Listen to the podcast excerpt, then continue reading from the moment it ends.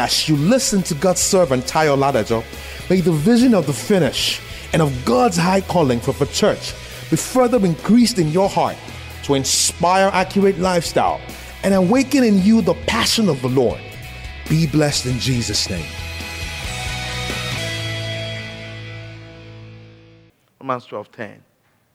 Yeah, the Bible says, Be kindly affectionate to one another with brotherly love, in honor, given preference to one another. Given preference, which all diminish. You know, if all of us diminishes and we give preference to one another, you understand? There's not going to be pressure, misunderstanding, a lot of clamor, and a lot of all these things that the enemy, Satan, the accuser of brethren, can take advantage of. There's not going to be any of that. We will give the devil no room. And do you think, do you know that's what God wants of us? Now, when the Bible says we should give the devil no rooms, does that mean that there will be no brethren, none of the brethren will be will misbehave? People will misbehave. What God is saying is that we need, we need love to cover them when they misbehave. People will misbehave. What God is saying that we need wisdom to what? Wisdom to what? To wallop them. Sometimes you wallop their bombs. You understand? wisdom to undo discipline. And the purpose of discipline is not to ruin, it is to what? To, to correct in order to restore. In order to restore. Also, that they try to put somebody straight and the fellow stop coming to church. And say, to, to hell with her. No! go, we have to go after that sister. That seemingly troublesome brother. Go after him and tell him we're sorry. Sorry about what happened. We must adopt discipline through the wisdom of God and adopt love, compassion. Praise God. That's the spirit of Christ. Then, number two, in order to deal with error of judgment and critical spirit, like I said, which are what? Equivalent to bearing false witness. We must learn to celebrate others. We must learn to celebrate one another. If you want to build a bungalow, how long does it take to do foundation? Sharp, sharp. If you want to do build, you know, an high-rise building, you can't do sharp, sharp. There will be collapse. God does not do sharp, sharp foundation for high-rise building. so if God has called you for greatness, you are in trouble. Because you draw examples, you, you make preferences from Daniel, you make preferences from Joseph, from David,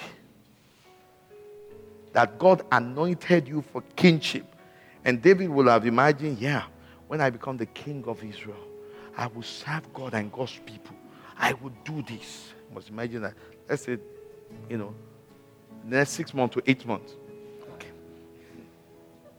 Because it, does, it really does make sense. The anointing to put you on the throne has been poured upon you. People don't know that what the anointing does is the anointing attracts trouble. It attracts battles and attract process.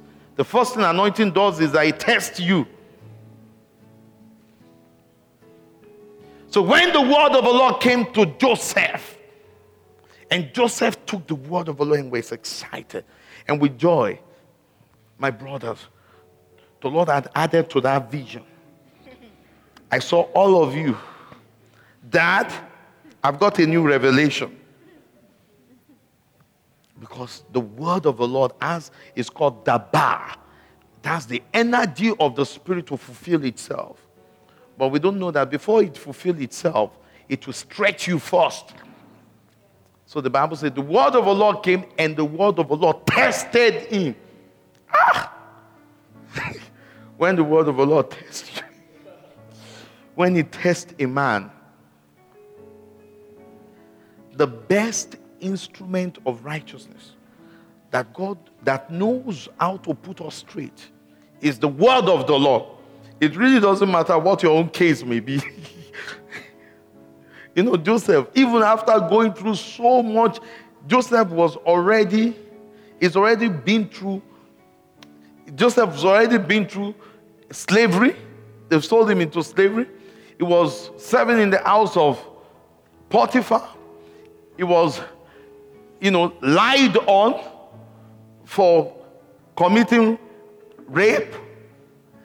Then they transferred him into the prison. And after all this stretching and breaking and stretching, God used him to reveal, to interpret somebody's revelation. And the next moment, he said, When you get there, remember me.